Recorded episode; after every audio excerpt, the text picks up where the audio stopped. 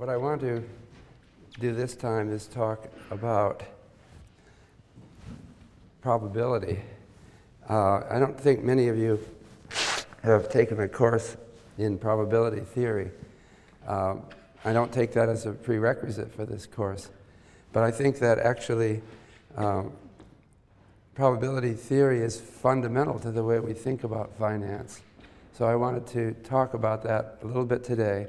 And I'm going to put it in a concrete context, namely the crisis that the world has been through since uh, 2007, and which we're still in at this point. Um, it's a financial crisis that's bigger than any since the Great Depression of the 1930s. Uh, but I want to, th- there's many different ways of thinking about a crisis like this. Uh, and I wanted to, focus on one way that people think about it uh, in terms of probability models. So that's not the only way, and it's not necessarily my favorite way of thinking about it. Uh, and, but that's, I think, a good way of introducing our discussion of probability as it relates to finance. Excuse my cold. I'm managing to talk. I didn't bring any water. I hope I make it through this lecture. It's a little bit iffy. but um, so let's just think about the crisis. Most people, when they talk about financial crises, they talk in terms of narrative, of a historical narrative. So uh, I'll, I'll, give you a, a quick and easy historical narrative about the crisis. The crisis began with bubbles uh, in the stock market and the housing market and also in the commodities market. Bubbles are, we'll talk about these later, but bubbles are events from which people get very excited about something. Uh, and uh, they drive the price up really high. And it's got to break eventually. And uh, there was a, a, a pre break around 2000 when the stock market collapsed. Around the world, all over the world, the stock markets collapsed in 2000. But then they came back again after 2003, and they were on another boom. It's like a roller coaster ride, and then they collapsed again. That's the narrative story. They, and then the, both the housing market, stock market c- collapsed. And then what happened is we see a bunch of institutional collapses. So uh, we see uh, in 2007, uh, failures of companies that had invested in home mortgages. Um, and we see a run on a bank in the United Kingdom, the Northern, uh, Northern Rock. Um, it was arrested, but it looked like 1930s all over again with the bank failure. We saw bank failures in the United States, and then we saw international cooperation to prevent this from spreading like a disease. And then we had governments all over the world bailing out their banks and other companies. So um, a, a, disaster was averted, uh, and then we had a nice rebound. That's the narrative story, okay? And it makes it sound, and I'm going to come back to it because I like the narrative story of the collapse. But I want to today focus on something that's more um, in keeping with probability, with, with the way financial theorists think about it. And what financial theorists will think about is that actually it's not just those few big events. The uh, crisis we got into was the accumulation of a lot of little in, in events. And sometimes they accumulate according to the laws of probability into big events. And, and you are just telling stories around these accumulation of shocks that affected the economy. And the stories are not, by some accounts, not that helpful. We want to understand the underlying probabilities. Um, and so that's, um, that's, oh, thank you. I have a good, uh, good assistant. He knows what I need. Well, I just announced what I need. He got it a bottle of water. Tomorrow I may have absolutely no voice. You're lucky. uh, so,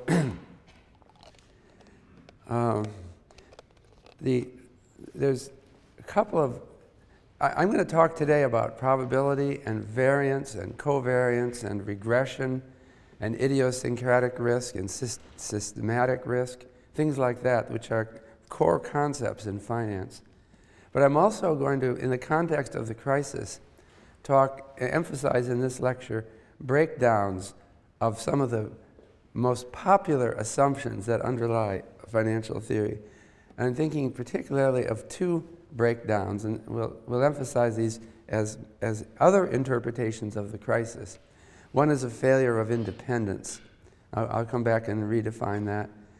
Uh, and another one is a tendency for outliers or fat tailed distributions. Um, so I'll have to explain what all that means. Um, but, um, but basically, uh, let me just try to elaborate on, on probability theory is a, con- a conceptual framework that uh, mathematicians invented. And it's become a very important way of thinking.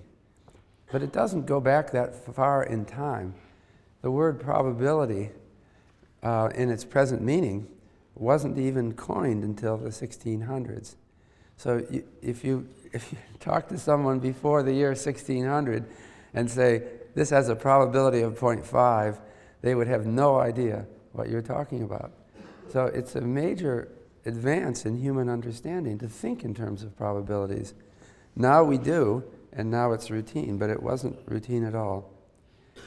And part of what I'm thinking about is what, what uh, probability theorists do, or, or in, the, in particular finance theorists like to do, is they think that the world is well, let me just say it's kind of a it's kind of a realization that the world is very complex, and that it is the, the outcomes that we see are the result of millions of little things.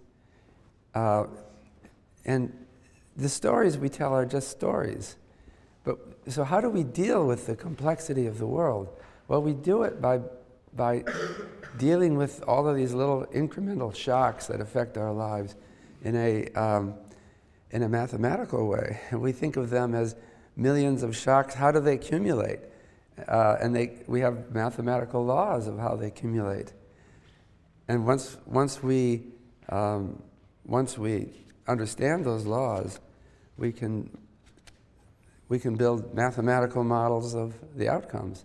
And then we can ask whether we should be surprised by, um, the, by the financial events that we've seen. It's a little bit like um, science, real hard science. So, for example, weather forecasters.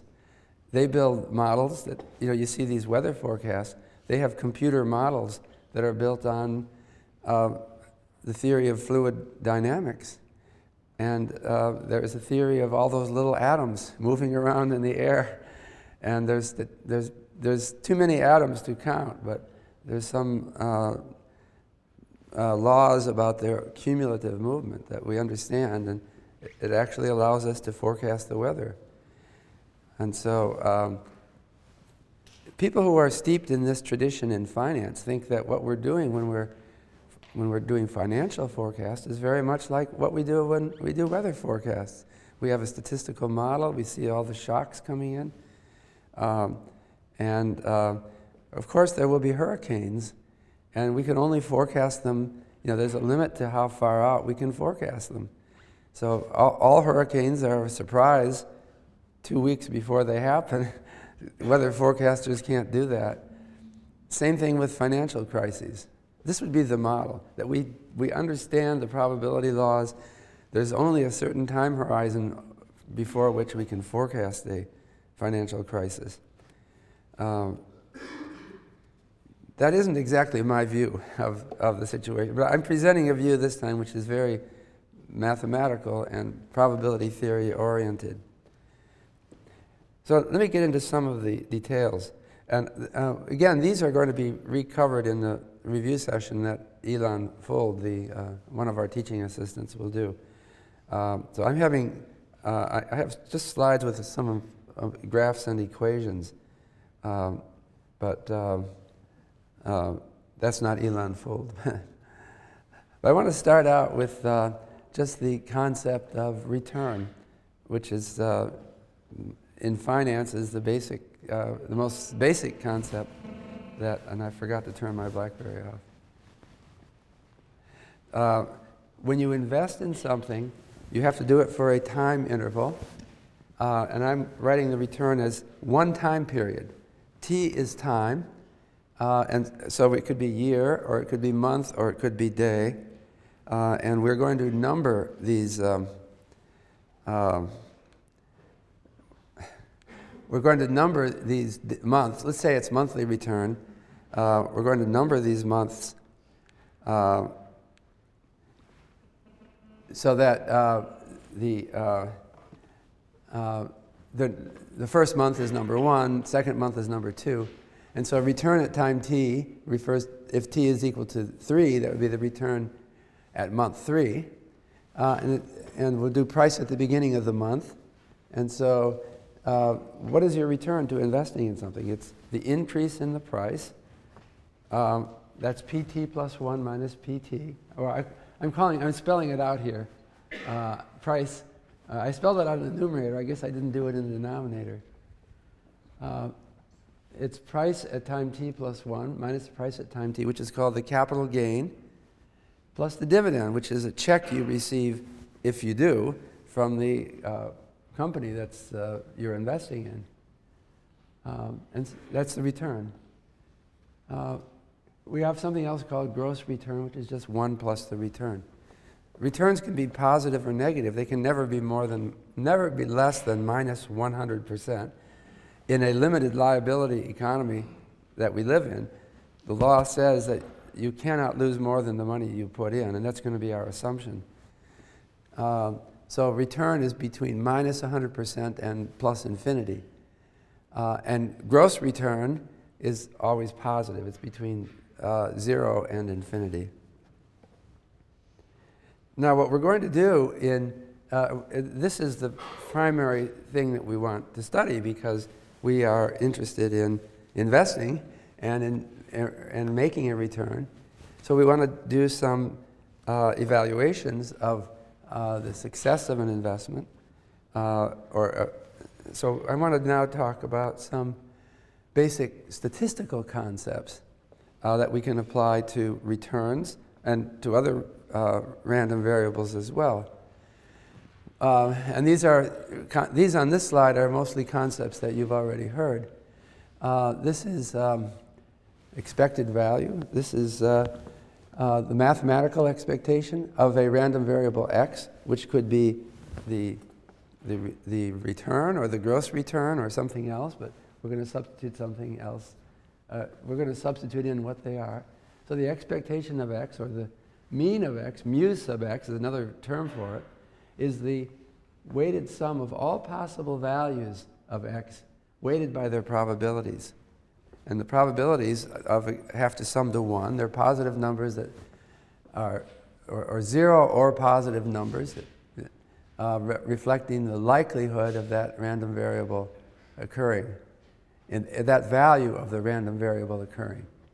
So I have here, there's an infinite number of possible values uh, for um, x uh, and we have a probability for each one, and the expectation of x is, is that weighted sum of those, uh, weighted by probabilities of those possible values. This is for a discrete random variable that takes on only a finite, only a countable number of values. If it's a continuous random variable, if x is continuous, then uh, the expectation of x is uh, an integral of the probability density of x times x dx. Uh, I'm just writing that down for you now because it's for completeness, but I, am not going to explain or elaborate that. Um, but basically, these are these two formulas here are measures of the of the central tendency of x. Okay, uh, it's uh, the in, it, it's essentially the average of x in the, in the probability metric that we have up here. But this formula is something we use to estimate the expected value of x. And it says that and this is called the mean or average, which you've learned long ago. If you have n observations on a random variable x, you can take the sum of the x observations, the summation i equals 1 to n, and then divide that by n. That's called the average. So what I want to say is that the, this is the average or the mean or sample mean when you have a sample of n observations, which is an estimate of the expected value of x. So for example, if we're evaluating an investor who has invested money, you can get n observations, let's say n annual returns, and you can take an average of them. And that's the first and most obvious metric representing the success of the um, investment, if X is the return, okay? People are always wanting to know, they're looking at someone who invests money, is this person a success or not?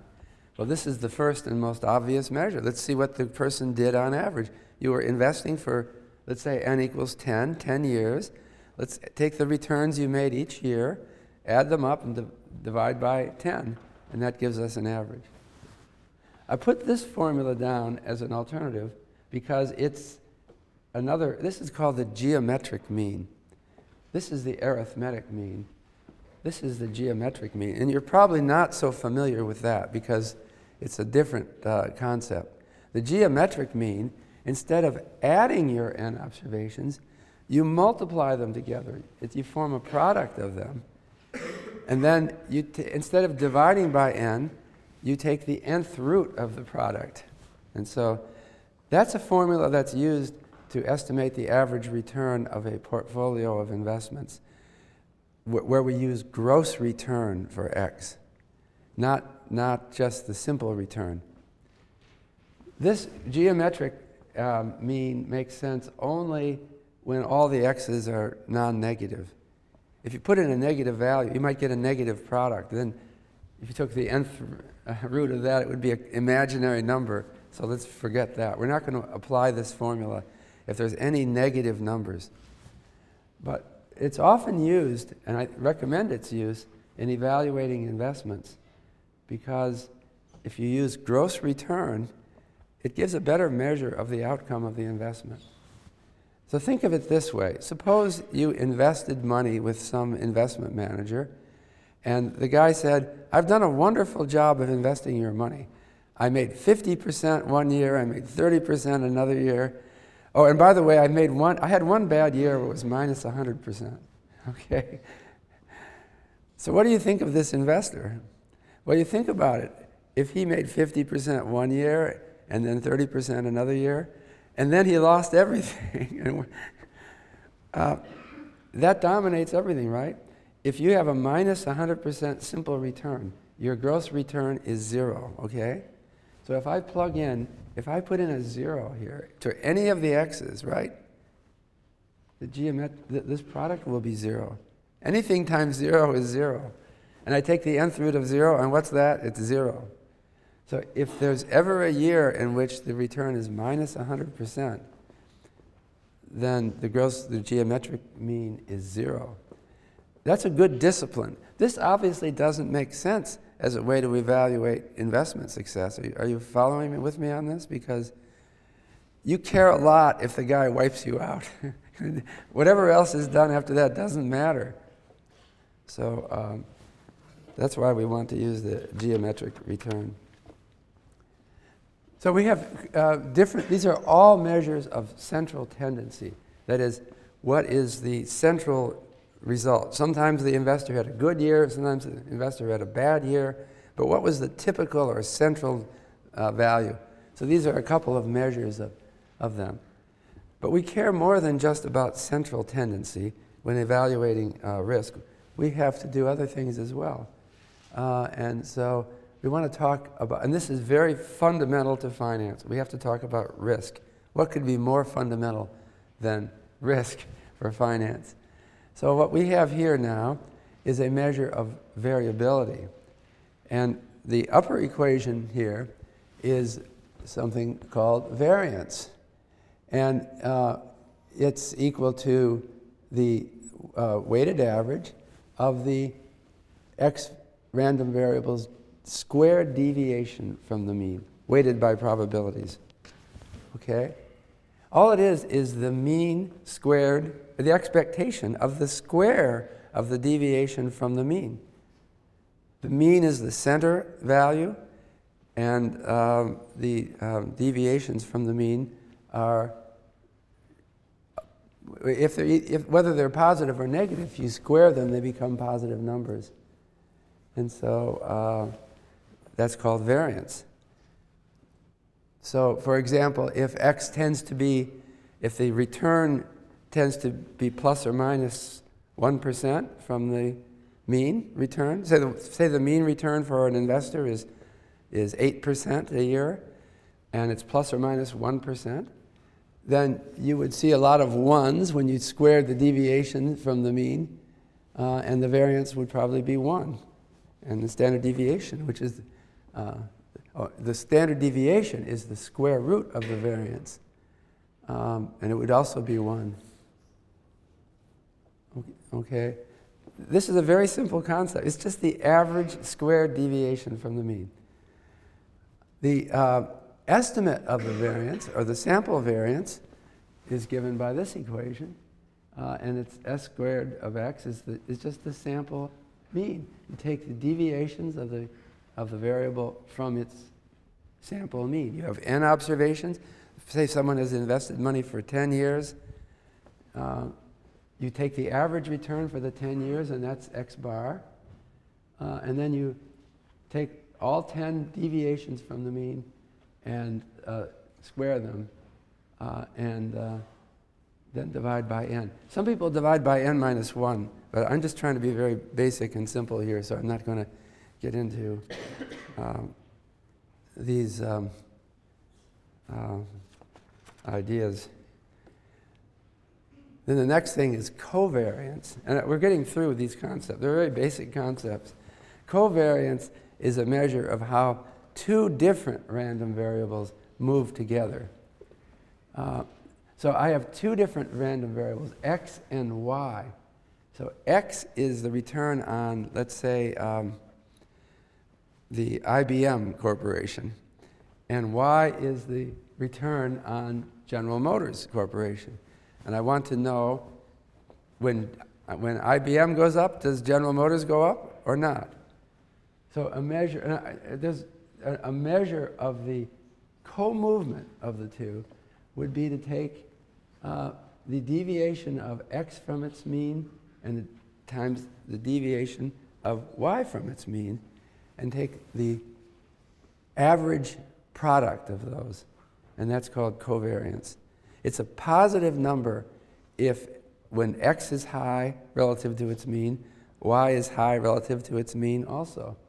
And it's a negative number if they tend to go in opposite directions. If GM tends to do well when IBM does poorly, then we have a negative covariance. Because if one is above its mean and the other is below its mean, the product is going to be a negative number. And if, they, if we get a lot of negative products like that, it means that they tend to move opposite each other. And if they are unrelated to each other, then the covariance tends to be zero. Uh, and this is a, the core concept that I was talking about. Some idea of unrelatedness underlies a lot of our thinking in risk. So if X and Y are independent, they're generated.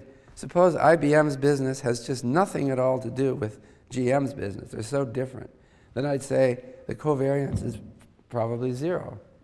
And then there, um, we, can, we can use that, uh, we can use that as a um, principle which will underlie our later analysis. Correlation is a scaled covariance, and it's a measure of how much two variables move together, but it's scaled so that it, it varies only over the range of minus 1 to plus 1. So the correlation between two random variables is their covariance divided by the product of their standard deviations. And you can show that that always ranges between minus 1 and plus 1.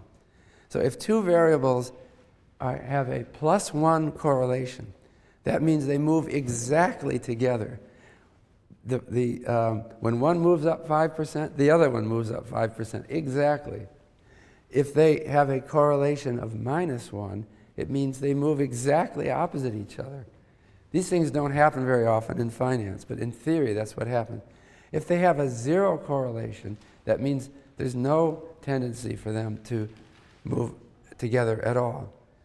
If two variables are independent, then their correlation should be zero. Um, okay, so th- these are the variance of the sum of two random variables is uh, the variance of the first random variable plus the variance of the second random variable plus twice the covariance of the random variables. So if the two random variables are independent of each other, then their covariance is zero, and then the variance of the sum is the sum of the variances.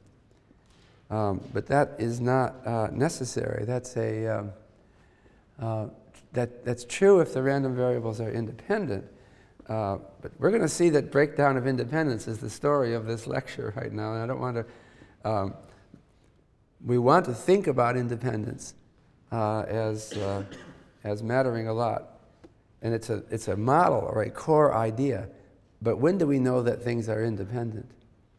Um, so, uh, okay, this is uh, a plot. I was telling you earlier about the, um, let me see. Um, okay. Um, let me just hold off on that a minute. Um, the, uh,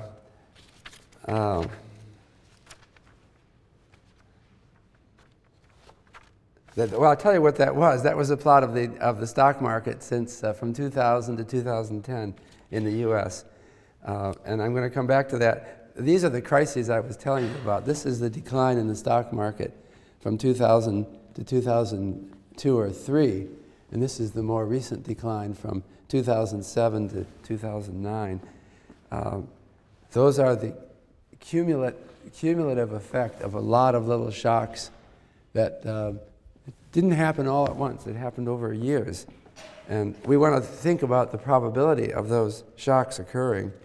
Uh, and um, that's, uh, that's where I am uh, going for. Um, but um, what I want to talk about is the, the, the core concept of independence leading to um, the uh, some basic principles of risk management. The crisis that we've seen here in the stock market is the accumulation of, you see all these ups and downs in the stock market? And then uh, all these ups and downs on the way up. Uh, it, there, were, there were relatively more downs in the period from 2000 to 2002. And there were relatively more ups from the period 2003 to 2006. But how do we understand the cumulative effect of that, which is what matters? So we have to have some kind of, of uh, probability model. Um, the question immediately is are these shocks that affected the stock market, are they independent or are they, um, or are they, uh, um, are they somehow related to each other? And that, that's, that is the core question that made us so difficult for us to understand how to deal with the potential of such a crisis and why so many people got in, got in trouble uh, dealing with this crisis. Um, so um, we had a uh, we had a big uh, financial crisis in the United States in 1987 when there was a stock market crash that was bigger than any before in one day. We'll be talking about that. Um, but um, the, uh, after the 1987 crash, companies started to compute a, um, a measure of the risk to their company, which is called value at risk. I'll write it up like that. Um, I capitalized the first and the last letter so, so you'll know that I'm not, this is not the same thing as variance. This is value at risk.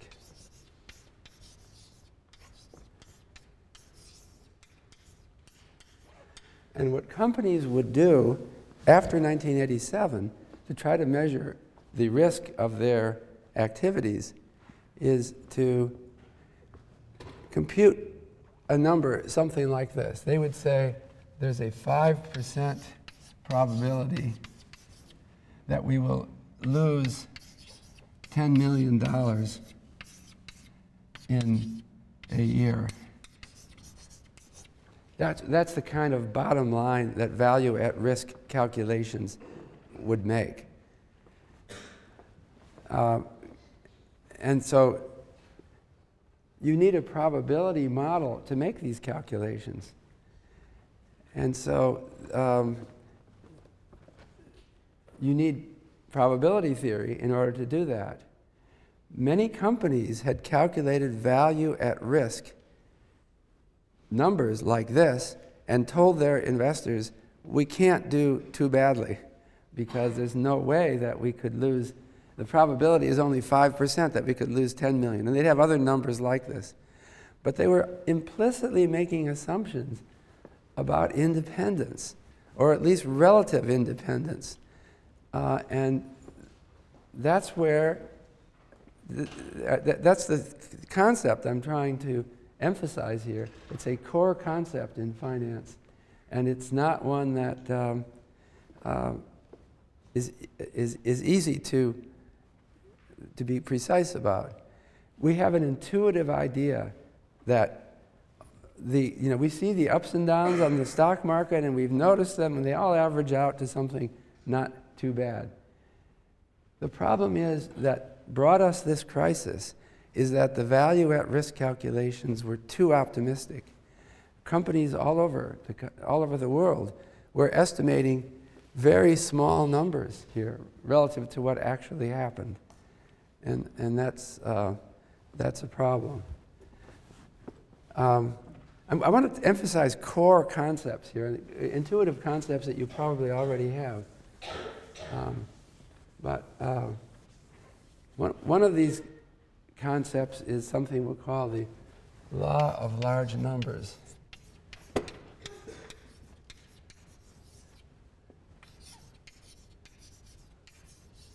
Okay.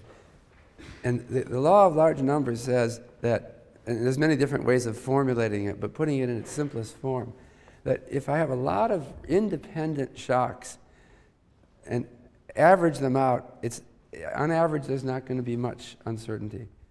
If I, if I flip a coin once, um, and let's say I'm making a bet, plus or minus, if it comes up heads, I'll win a dollar. If it comes up tails, I'll lose a dollar.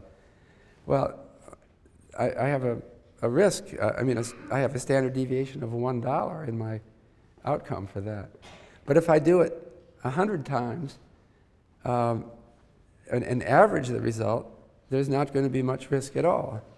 Uh, and that's the law of large numbers. It says that the, the variance uh, of the average of n uh, random variables that are all independent and identically distributed goes to zero as the number of elements in the average goes to infinity.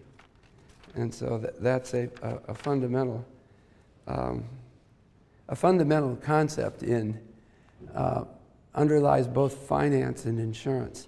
The, the idea that tossing a coin or throwing a die in a small number of, it has uncertainty in a small number of observations, but the uncertainty vanishes in a large number of observations, goes back to the ancient world. Aristotle made this observation, but he didn't have probability theory and he couldn't carry it further.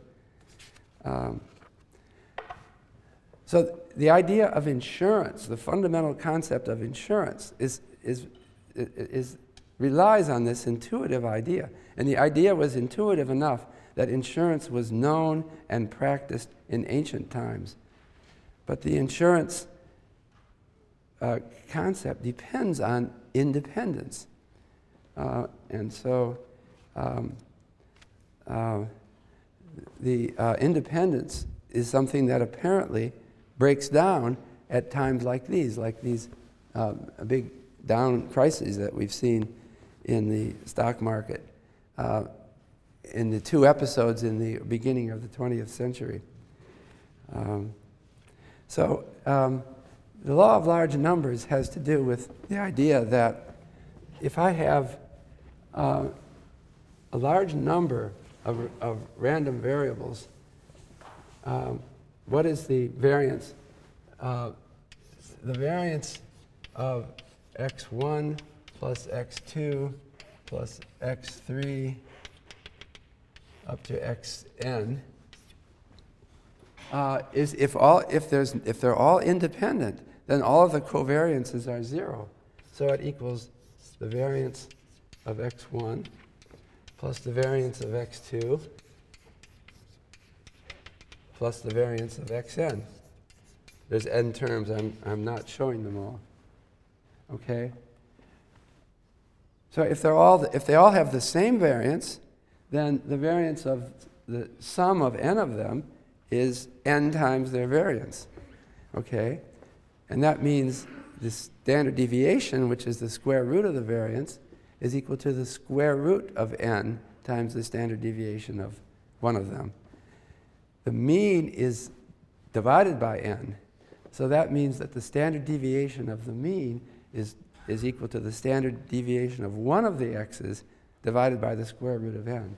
So as n goes large, you can see that this, the standard deviation of the mean goes to zero. And that's the law of large numbers. Okay.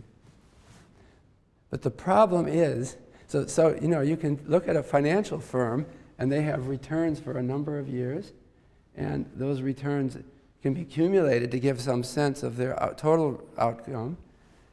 But does the total outcome really behave properly? Uh, as, d- does it become certain over a longer interval of time? Uh, well, apparently not, because of the possibility that we are, that the observations are not independent. So um, we want to move from analysis of variance to something that's more. I told you that VAR came in in 1987 or thereabouts, after the stock market crash of 87. There's a new idea coming up now after the recent crisis, uh, and it's uh, called COVAR. Uh, and this is um, um, a concept emphasized by Professor Brunnermeier at Princeton uh, and some of his colleagues that we have to change analysis of variance to recognize, I'm sorry, we have to change value at risk to recognize that portfolios can sometimes co-vary more than we thought, that there might be episodes when everything goes wrong at the same time. So suddenly the covariance goes up. Um, so uh, COVAR is, a, is an alternative to, vari- to value at risk that does different kinds of calculations. Um, in the present environment, I think we recognize the need for that. So um, this is the, the aggregate uh, stock market. And um, let, me, let me go to um, uh, another plot which shows both the same aggregate stock market, that's this blue line down here, and one stock. Uh, the one stock I have shown is Apple, uh, the computer company. And uh, this is from the year 2000. This is just the first decade of the 20th century. Um, can you see this? Is my podium in the way for some of you?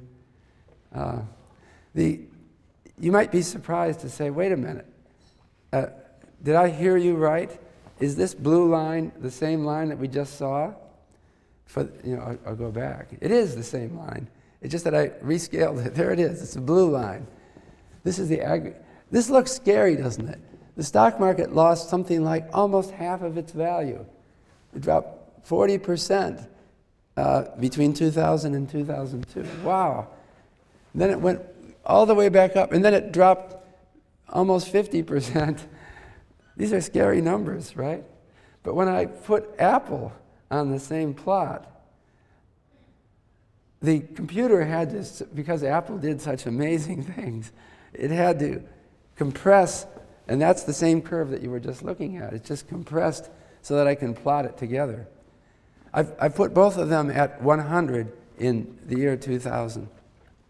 So, um, what I'm saying here is that somehow Apple did rather differently than the S. This is the S&P 500 as a measure of the whole stock market. Um, and uh, the the the, um, the Apple computer is the, one of the breakout cases of dramatic uh, dramatic success in investing. It went up um, 25 times. This, incidentally, is the adjusted price for Apple, because in 2005, Apple did a two for one split. You know what that means? When, when it, by tradition in the United States, stocks should be worth about $30 per share. And there's no reason why they should be $30 per share. But a lot of companies, when, they, when the price hits $60 or something like that, they say, well, let's just split all the shares in two so that they're back to $30. Uh, well, A- Apple went up more than double, but they only did one split uh, in this period. Uh, so we've corrected for that. Otherwise, you'd see a big apparent drop in their stock price on the day of the split. Are you with me on this split thing? It's just, it really doesn't matter. It's just a units thing. Um, but you can see that an investment in Apple went up 25 times, whereas an investment in the S&P 500 went up uh, only um, um, only uh, it didn't go up actually it it's down so uh, now, now this is a plot showing the monthly returns on apple now it's only the capital gain returns i didn't include dividend but it is uh, essentially the return on these two on the s&p 500 and on apple now, this is the same data that you were just looking at, but it looks really different now, doesn't it? It looks really different. They're unrecognizable as the same thing. Um, you can't tell from this plot that Apple went up 25 fold. That matters a lot to an investor. Or maybe you can if you've got very good eyes. There's more up ones than there are down ones, up months than down months. There's, there's a huge number of, of enormous variability in the, in the months. Um, uh, but th- I like to look at the picture like this because it conveys to me the incredible complexity of the story. What was driving Apple up and down so many times? It's like a pretty simple picture. Buy Apple, and your money will go up um, 25 fold. Incidentally, if you were a precocious teenager and you told your, your parents, 10 years ago. okay? Were you, uh, were you into this then? But just imagine. You say, Mom, let's take out a $400,000 mortgage on the house and put it all in Apple stock. Okay? Okay? Uh, your parents would thank you today if you told them to do that. Uh, your parents could do that. They could take, they probably paid off their mortgages, right? They could go and get a second mortgage, easily come up with $400,000. Most of you houses would be worth that. So what would it be worth today? It'd be $10 million. Your, your, your father would be, your mother would be saying, you know, I've been working all 10 years, and your little advice just got me 10 million. It's more than I made in all those, much more than I made in all those years. Um, so these kind of stories attract attention. But you know, it wasn't an even ride. That's, that story seems too good to be true, doesn't it? I mean, 25 fold. The, the reason why it's not so obvious is that the ride, the ride was, you're, as you're observing this happen, every month it goes opposite. It's just so big swings. You make 30% in one month, you lose 30% in another month. It's a scary ride. And you can't see it happening unless you look at your portfolio and see what you can't tell. It, there's just so much randomness from one month to the other. Um, but incidentally, I, I, I, had, I was a dinner speaker last night for a Yale alumni dinner in New York City. And I rode in with Peter Salovey, who's provost of Yale.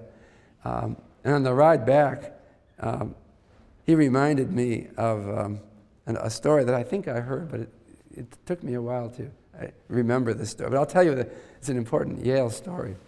And that is that in 1979, uh, the, the Yale class of 1954 had a 25th reunion. Okay, this is history. Do you know the story? Do you know where I'm heading?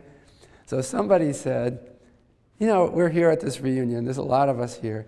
Let's all, as an experiment, let's chip in some money and ask um, an investor to take a risky portfolio investment for Yale and let's give it to Yale on our 50th anniversary. All right? Sounds like fun. So they, they got a portfolio manager. His name was Joe McNay. And they said, and they put together, uh, it was $375,000. Well, that's like one house, you know, for the whole class of 1954, no big deal. So they gave Joe McNail, McNay uh, a $375,000 start. And they said, just have fun with this. We, you know, we're not conservative. If you lose the whole thing, go ahead. But just go for maximum return on this. So Joe McNay decided to invest in Home Depot, Walmart, and internet stocks, okay? And on their 50th reunion, that was 2004, they presented Yale University with $90 million. Uh, that's, that's an amazing story. um, and uh, but I'm sure it was the same sort of thing. Same kind of roller coaster ride the whole time. It, uh, now, we're trying to decide is Joe McNay a genius? What do you think? Is he a genius? The, the, I think maybe he is, but the other side of it is uh, I, I've just told you what to do in just a few words. It's Walmart, Home Depot, and internet stocks. And the other thing is they, they sold, he started liquidating in 2000, right at the peak of the market. So it must be partly luck. Um, but uh, the, the, thing is, should he have, how did he know that Walmart was a good investment in 1954? I don't know. It's sort of, he took, he took the risks. Um, maybe that's why, uh, I'm, I'm, just digressing a little bit to think about um, uh, the way things go in history.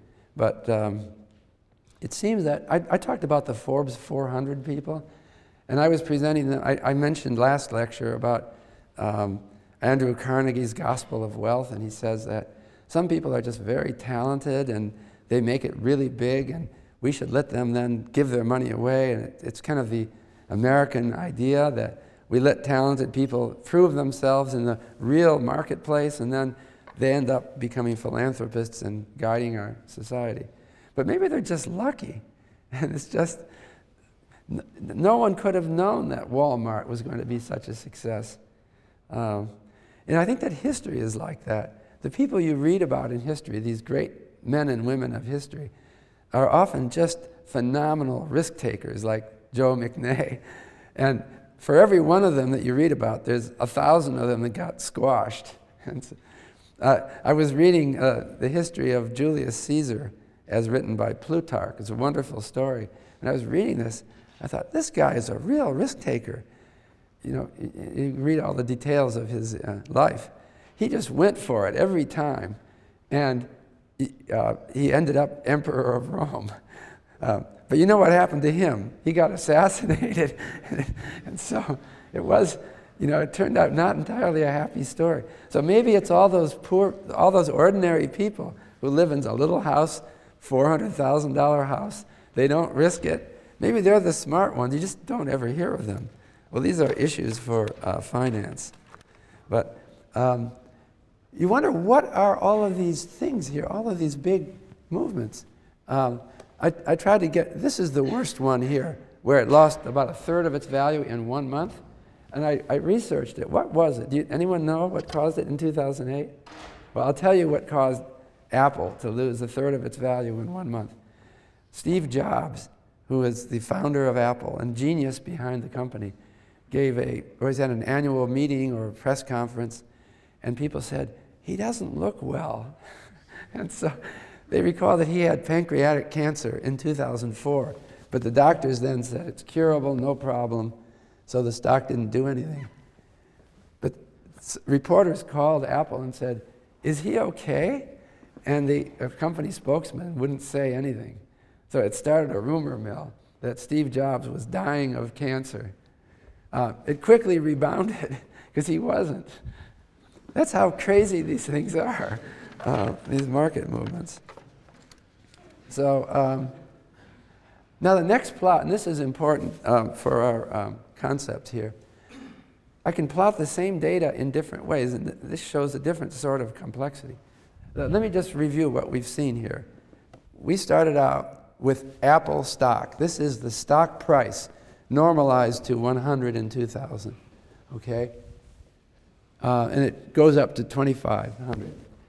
Then the next thing I did is I did capital gains as a percent, the percentage increase in price for each month. And it looks totally different, and it shows such complexity that I can't tell a simple narrative. Or, I've just told you about one blip here, but there were so many of these blips on the way, and they all have some story about the success of some Apple product, or, or people aren't buying some product. Every month looks different. Um, but now what I want to do, and I have here the blue line is the return on the S&P 500. Now what I want to do is plot a different sort of plot. It's a scatter plot. I'm going to plot the return on the Apple against the return on the S&P 500, okay? Do you know what I'm referring to here? So this is, um, this is a scatter plot. On the vertical axis, I have the, the return, or it's actually the capital gain on Apple. And on the horizontal axis, I have the capital gain on the whole stock market, okay? And each point represents one of the points that we saw on the, um, on the uh, um, market. Actually, I think it was, I was telling you the second lowest story. Uh, Steve Jobs, uh, I'm not sure which point it was. One of these points in 2008 was when Steve Jobs looked sick.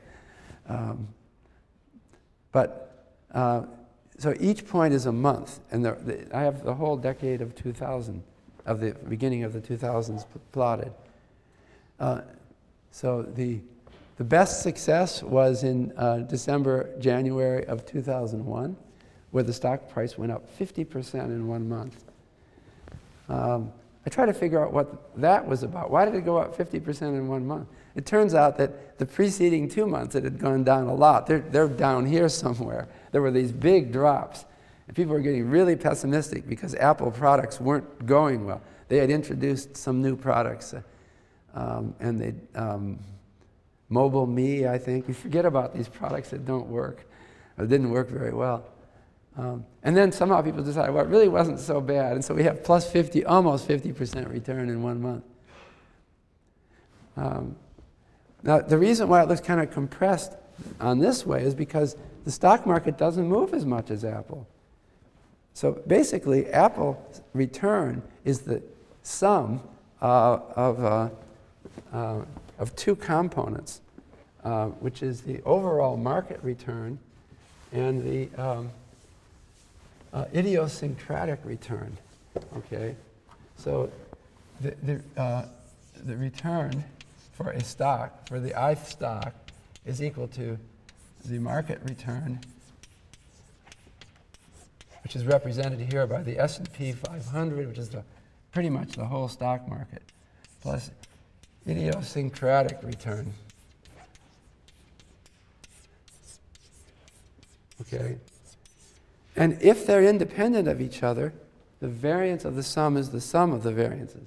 So the variance of the stock return is the variance, I mean, the variance of the Apple return is the sum of their market return and their um, idiosyncratic return.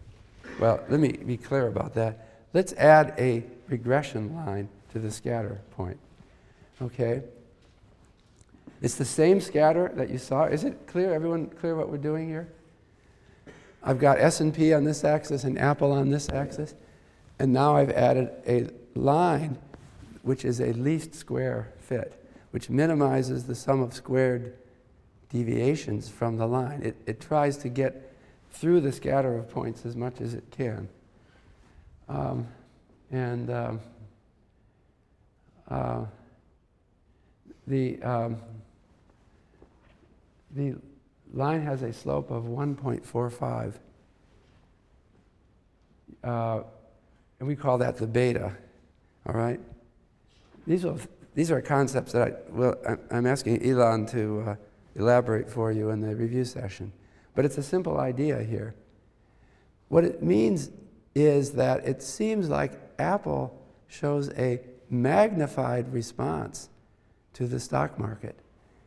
It goes up and down approximately one and a half times as much as the stock market does on any day. So the market return uh, here uh, is equal to the beta times the return on the S&P that you see here. Um, uh, so I wonder why that is. Why does Apple respond more than one for one with the stock market? I guess it's because the aggregate economy matters, right? If you think, uh, maybe because Apple is kind of a vulnerable company, that uh, if the economy tanks, Apple will tank even more than the economy, than the aggregate economy, because they're such a volatile, dangerous strategy company. Um, and if the, if the market goes up, then the, um, uh, it's, it's even better news for Apple. But, uh, and, and so, uh, but even so, the, the idiosyncratic risk just dominates. Look at these observations way up and way down here. Apple has a lot of idiosyncratic risk. And I mentioned one example it's, it's Steve Jobs' health. The, the Steve Jobs story is remarkable. He founded Apple, and Apple prospered. And then he kind of had a falling out with the management and got kind of kicked out of his own company.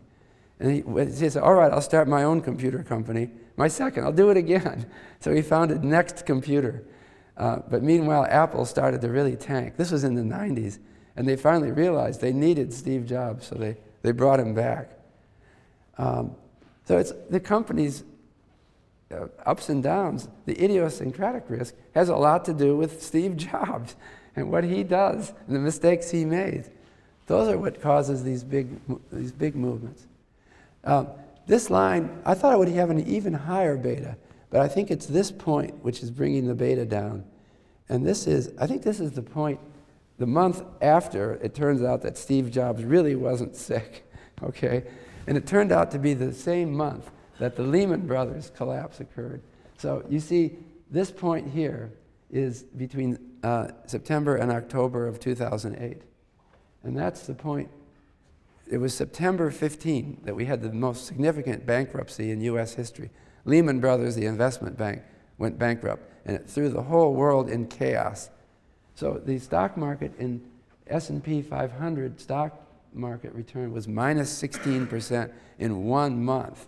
Horrible drop. But for Apple, it really was only about minus 5% because they were getting over the news of Steve Jobs. So that's the way things uh, that's the way things work. Um, so I wanted to move on now to the uh, next topic, uh, which is outliers, and talk about uh, an, an, another assumption that is made in finance traditionally that turned out to be wrong um, in this episode. And the assumption is that random shocks to the financial economy are normally distributed. Now, you must have heard of the normal distribution. Uh, this is the, uh, I have it, the bell-shaped, the famous bell-shaped curve that was uh, discovered by the mathematician Gauss uh, over hundred years ago. The, the bell-shaped curve is thought to be uh, this particular bell-shaped curve, which is um, uh, the um, in, in, the log of this curve is a parabola. It's a particular mathematical function. Uh, the, uh, the curve is thought by statisticians to recur in nature many different ways. It, it has a certain probability law. Um, so I have plotted two normal distributions, uh, and I have them for two different standard deviations. One of, one of them, the black line, is the standard deviation of 3, and the other one, the pink line, is the standard deviation of 1. Uh, but they both look the same, they're just scaled differently. And these distributions have the property that the area under the curve is equal to 1, uh, and the area between any two points, we say between minus 5 and minus 10, the area under this curve is the probability that the random variable falls between minus 5 and minus 10. So a lot of probability theory works on the assumption that variables are random, are normally uh, distributed. Uh, but random variables have a habit of not behaving that way, especially in finance, it seems. And so um, uh, we had a, a, mathematician here in the Yale math department, Benoit Mandelbrot, who was really the discoverer of this concept. Uh, and uh, I think the most important figure in it. He said that uh, in nature, the, the, normal distribution is not the only distribution that occurs, and that in, especially in certain kinds of circumstances, we have more fat-tailed distributions. So th- this blue line is the normal distribution, and the pink line that I've shown is, an, is a fat-tailed distribution that Mandelbrot talked about, called the Cauchy distribution. And you see how it differs? The pink line looks pretty much the same. They're both bell shaped curves, right?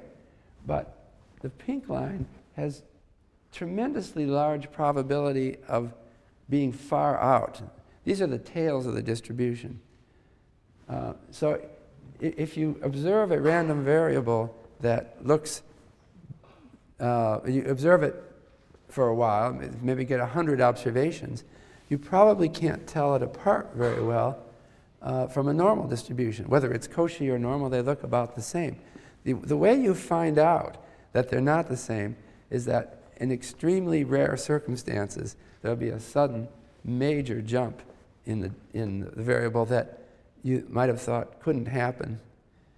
So, uh, so I, have here a, um, a plot of a histogram of stock price movements from 1928. Every day, I've taken every day uh, since 1928, and I've shown what the S&P Composite Index. Uh, I, it didn't have 500 stocks in 1928, so I can't call it the S&P 500 for the whole period. But this is a, uh, uh, essentially the S&P 500 and I have every day, there's something like 40,000 days. Um, and what this line here shows is that the stock return, the, the percentage change in the stock price in one day was between 0 and 1% over 9,000 times. And it was between 0 and minus 1 uh, around 8,000 times. Okay? Uh, so that's typical day. You know, it's less than, less than 1% up or down. Uh, but occasionally we'll have a 2% day. Well, this is between 1 and 2%. That occurred about 2,000 times. And about 2,000 times we had between minus 1 and minus 2%. Um, and then you can see that we've had, uh, you can see these outliers here. These are, look like outliers, they're not extreme outliers. So you, if you look at a small number of data, you get an impression that, well, you know, the stock market goes up between plus or minus 2%, usually not so much. And that's the way it is. And after here, there don't seem to be anything, which means that it looks like you never see anything more than up or down uh, 5% or 6%. It just doesn't happen. Well, because it's so few days. that it does those extremes. Can you see these little, where it's, that's between five and six? There were, there were maybe like uh, 20 days, I can't read off the chart, when it did this since 1928. You could go through 10 years on Wall Street and never see a drop of that magnitude. So eventually you get kind of assured, can't happen. And so, what about a, a, an 8% drop? Well, I look at this and I say, I've never seen that, you know. I've been watching this now. I've seen thousands of days and I've never seen that. Um, but I have here the two extremes here. The stock market went up 12.53% on October 30th, 1929. That's the biggest one day increase. That's way off the charts. And if you compute the normal distribution, what's the probability of that? If, it, if a normal distribution that fits this central portion, it would say zero, virtually zero. It couldn't happen. Anyone, any idea what happened on October 30th, 1929? It, it's, it's obvious to me, but it's not obvious to you. I'm, I'm asking you to. I won't ask. Um, what happened in October? Anyone know what happened in October 1929? Yeah. Well, that must be right before the crash. You're close. You're right. Uh, but someone, yeah. Absolutely. It was the rebound after the crash. The, the stock market crash of 1929 had two consecutive days. Boy, is that probability. Independence doesn't seem right. It went down about 12% on October 28th. And then the next day, it did it again. What's going on here? We were down like 24% in two days. And people got up on the 30th and say, oh my God, is he going to do that again? But it did just the opposite. It was going totally wild. Uh, so we don't know whether covariance broke down or not. I guess it didn't because it rebounded. That was the biggest one day increase ever. But that is, if that weren't enough, however, let's go back to October 19, 1987. It went down 20.47% in one day. It even, even went down even more on the Dow. Some, some people say it went down more than that, didn't it? But on the S&P, that's how much it went down. So I figured if this were normally distributed with the standard deviation suggested by this, what's the probability of a decline that's that uh, negative? It's uh, 10 to the minus 71 power. 1 over 10. So you take 1 and you divide that by 1 followed by 71 zeros. That's an awfully small number. If you believe in normality, October 19th, 1987 couldn't happen. But there it is, it happened. And in fact, I was, I've told you I've been teaching this course for 25 years. I, I was giving a lecture in this, not in this room, but in, um, nearby here. And I was talking about something else, and a student had a transistor radio. Remember transistor radios? and he was holding it up and listening, doing. Uh, but then he raised his hand and said, "Do you know what's happening?" Uh, and he said, "The stock market is totally falling apart." It just came as a complete surprise to me. So after class, I didn't go back to my office. I went downstairs, went downtown to Merrill Lynch, and I walked up. Uh, this is a story I like to tell. It's not that, anyway. I, I walked up and I talked to a stockbroker there, and I said, I, I was about to say something, but he didn't let me talk. He said, Don't panic.